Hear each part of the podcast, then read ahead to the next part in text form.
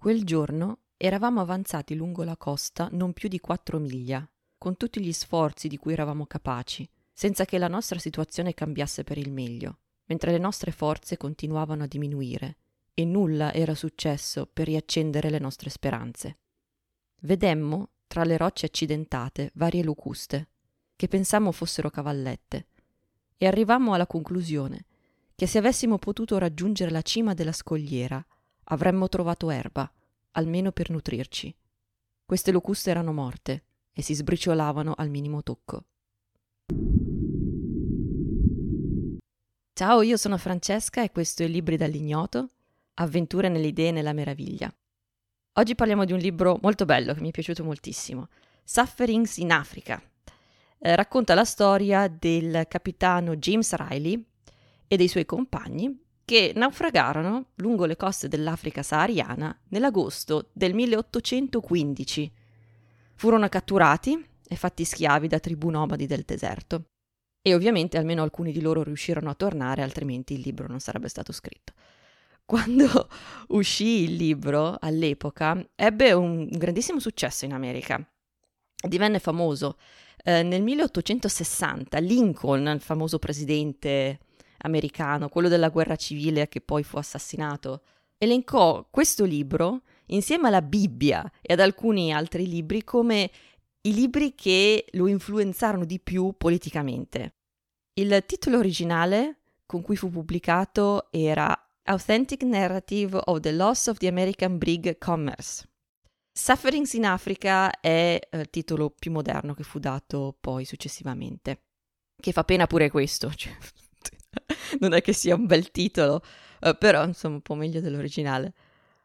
Oggigiorno il libro è poco conosciuto anche in America, stranamente perché è molto interessante, molto bello, scritto bene anche, cioè nonostante questo il capitano James Riley faceva appunto il capitano di questa nave commerciale che si chiamava Commerce e non faceva mica lo scrittore. Cioè dalla storia si capisce che questo qui era un tipo intelligente, cioè nel, nel tempo in cui lui eh, rimane prigioniero, impara l'arabo, impara, cioè è, insomma è uno, uno, sveglio, si capisce che è uno sveglio. Però comunque non, non fa il giornalista lo scrittore. Ora, per via del fatto che si legge come un, rom- un romanzo, una storia vera, però si legge come un romanzo, non vorrei spoilerare troppo la storia. Chiaramente, allora, questi naufragano, vengono fatti schiavi e appunto, se il libro è stato scritto, qualcuno è tornato indietro. La storia a grandi linee è ovvia, però non voglio raccontare troppo perché invito a leggerlo. La storia è affascinante con tantissimi dettagli, quei dettagli che soltanto uno che l'ha vissuto davvero può, può sapere. Uh, ad esempio, ad un certo punto loro cercano di tenere conto del tempo che passa, però non, non hanno carta, no? non hanno nulla su cui scrivere. E all'inizio il, sono, sono, schiavi, no? i loro padroni non gli danno nulla, di, non gli danno dei vestiti, quindi non, sono, non, hanno neanche dei vestiti addosso. E quindi per tenere il conto del, dei giorni che passano, se li segnano sulla pelle della gamba, tagliandosi con delle spine acuminate eh, prese da cespugli del deserto.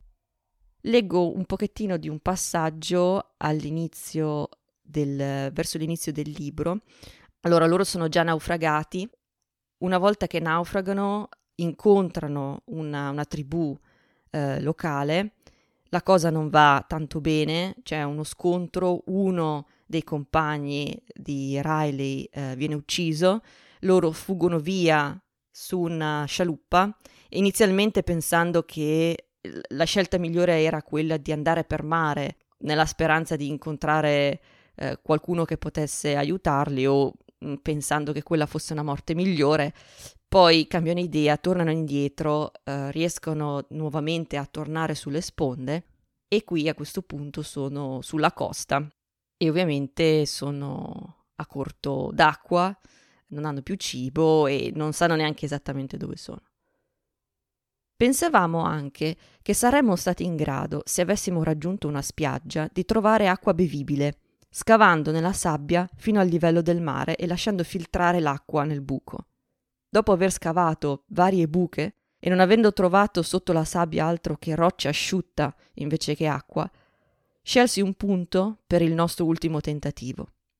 E mentre gli altri scavavano, dissi loro che avrei cercato di arrampicarmi sopra la scogliera e se avessi avuto successo sarei tornato con notizie. La scogliera in quel punto saliva ripida, ma in alcuni punti la pendenza permetteva a un uomo di arrampicarsi. Salii nella speranza di trovare qualcosa di verde che ci aiutasse a placare la nostra sete ardente e qualche albero che potesse ripararci dalle fiamme brucianti del sole. Ma quanta fu la mia sorpresa quando arrivai nel luogo che tanto desideravo e scoprii che era un altipiano deserto che si estendeva finché l'occhio poteva vedere in tutte le direzioni senza un albero, un cespuglio o un filo d'erba che potesse dare il più piccolo sollievo alle nostre esistenze.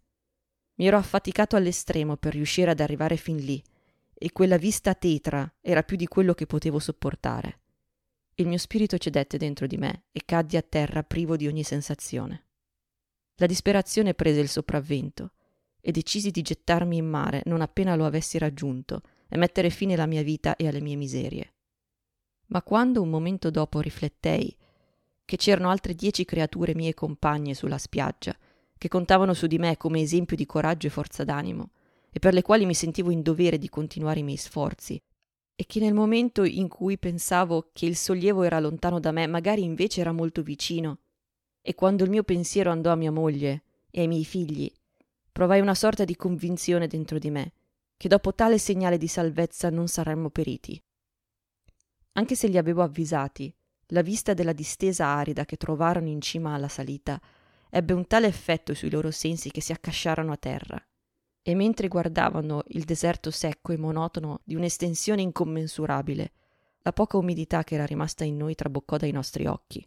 Ma mentre le lacrime salate scivolavano giù dalle nostre guance, smunte e consumate, con piacere le catturavamo con le dita e le portavamo alle labbra, perché non venissero perse e servissero a inumidire le nostre lingue, che erano secche, quasi come cuoio, e così rigide che con difficoltà riuscivamo ad articolare una frase e capirci.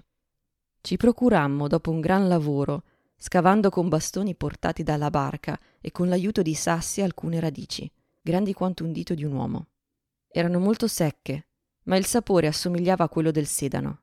Non potemmo procurarcene a sufficienza perché potessero essere di reale aiuto, per via della scarsità e della durezza del suolo, ma verso il tramonto scoprimmo, in una piccola macchia di sabbia, le impronte di un cammello e di un uomo, ma erano impronte vecchie di molti giorni. Nella convinzione, date le nostre emozioni del momento, che non saremmo potuti sopravvivere un altro giorno senza acqua e senza speranza di trovarne, l'ultimo raggio di speranza scomparve e le tenebre della disperazione che da tempo erano entrate nei nostri cuori adesso divennero visibili in ogni nostra espressione. Dopo il tramonto, a una distanza considerevole, forse tre o quattro miglia, vedemmo un'altra macchia di sabbia e spinsi me stesso avanti più in fretta che potevo, nella speranza di riposarmi dormendo sulla sabbia, visto che il terreno su cui eravamo era duro come la roccia e coperto di pietrisco aguzzo. Stavo incoraggiando gli uomini a seguirmi quando Clark mi implorò di guardare verso la sabbia dicendo credo di vedere una luce. Era la luce di un fuoco. Gioia, l'eccitazione passò nelle mie vene come una scintilla elettrica. La speranza era risorta in me. Dissi ai compagni che dovevamo approcciarci ai nativi, che certamente si erano accampati per la notte, con grande attenzione, per non allarmarli, e non cadere vittime della loro furia nella confusione che la nostra improvvisa apparizione nella notte avrebbe portato. Nuova vita e spirito rinacquero in tutti gli uomini, e presto raggiungemmo i margini spezzati della scogliera, da cui discendemmo con attenzione tra le rocce per un centinaio di metri, fino a un punto sabbioso vicino alla base. Qui ci sdraiammo per la notte, dopo aver implorato la protezione di Dio Onnipotente e dopo averci bagnato la bocca con le poche gocce rimaste nelle bottiglie. La sabbia su cui ci sdraiamo era stata tanto scaldata dai raggi del sole che sarebbe stato possibile cuocerci un uovo. Allora raschiammo via due spanne di sabbia superficiale e trovando il calore un po' più sopportabile, con la brezza fresca della notte ed essendo tutti estremamente affaticati, tutti si dimenticarono presto delle loro sofferenze e sprofondarono tra le braccia del sonno. Tutti a parte me, perché la mia mente era agitata da speranze, paure e riflessioni e rimasi insonne per tutta quella lunga e terribile notte. Decisi, non appena si fosse fatto giorno, di mostrarci ai nativi e consegnarci alla morte o alla vita per mano loro. Non avevo dubbi che fossero arabi che ci avrebbero fatti schiavi, e anche se non mi aspettavo di sopravvivere a lungo in quelle condizioni, pensai che alcuni dei miei compagni avrebbero potuto farcela, e che fosse il volere della provvidenza che ci aveva posto di fronte a quell'alternativa. Non sentivo più paura della morte, perché avrebbe posto fine alle mie sofferenze. La sete era diventata così insopportabile che mi era difficile respirare, e pensai che avrei dato la vita per un ruscello d'acqua dolce. C'è un altro libro che ho letto in pezzi subito dopo questo qua, ed è Skeletons in the Sahara di Dean King, che ha semplicemente preso Sufferings in Africa del capitano Riley e un altro libro scritto da Archibald Robbins, che era un altro dei marinai che riuscirono a tornare a casa.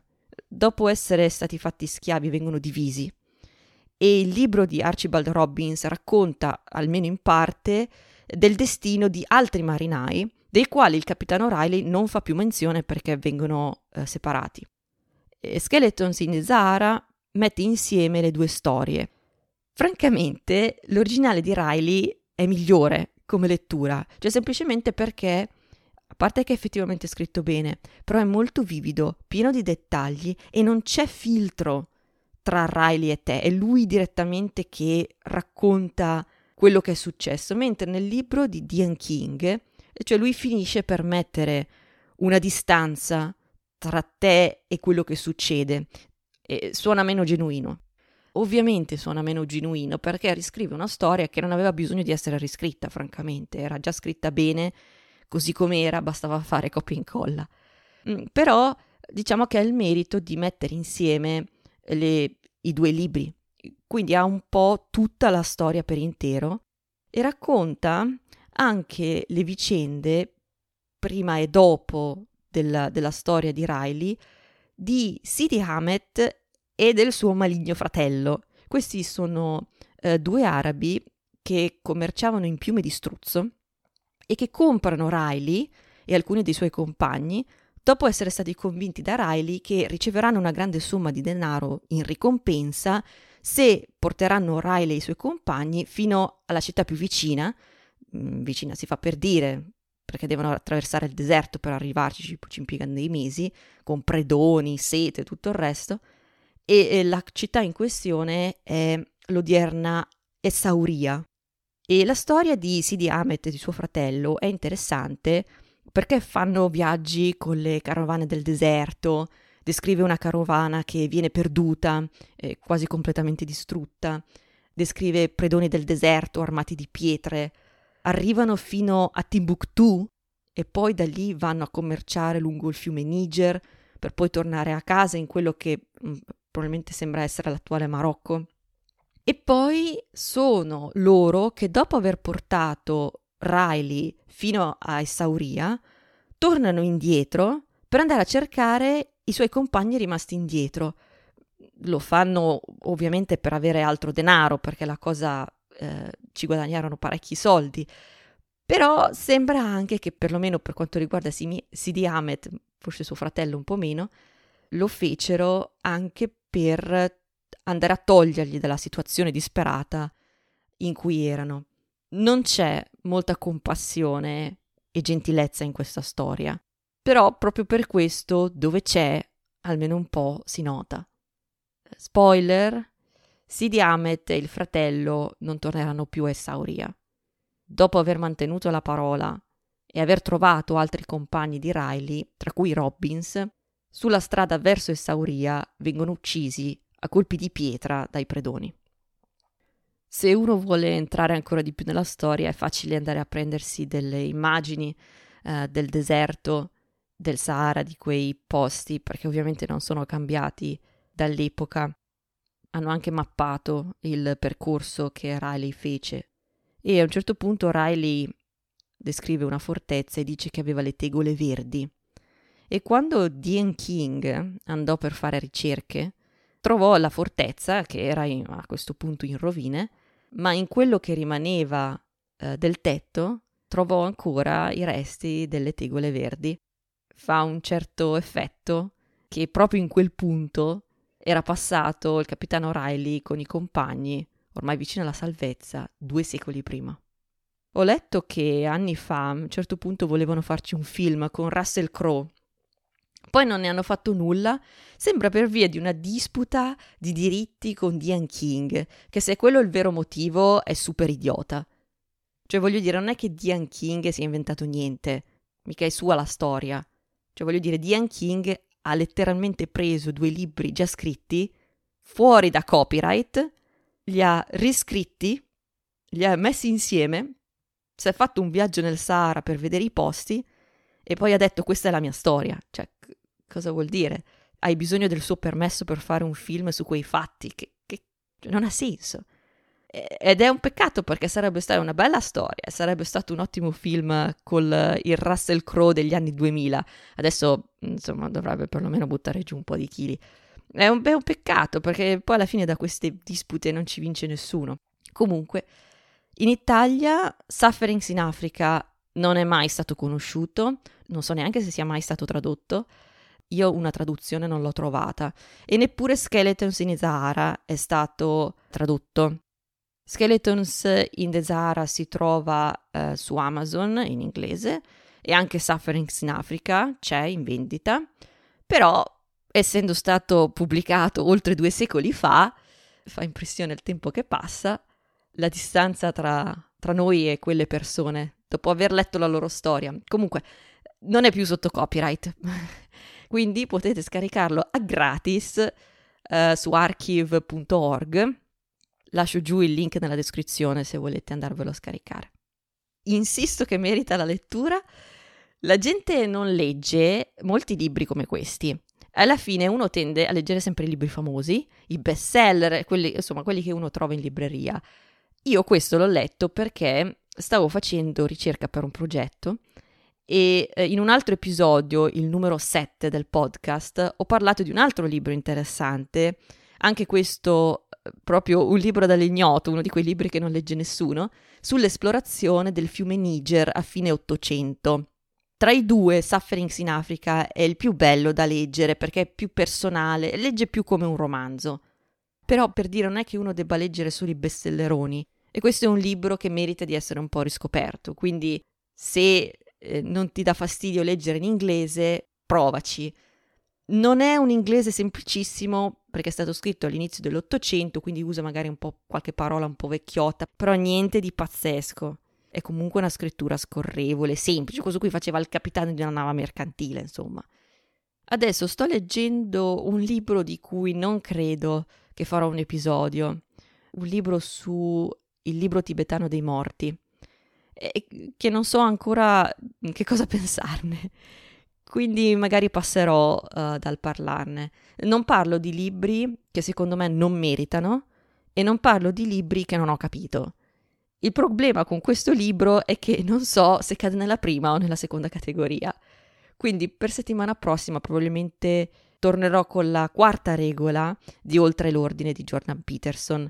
Le prime tre ci sono già negli episodi delle scorse settimane. Iscriviti al podcast per seguire.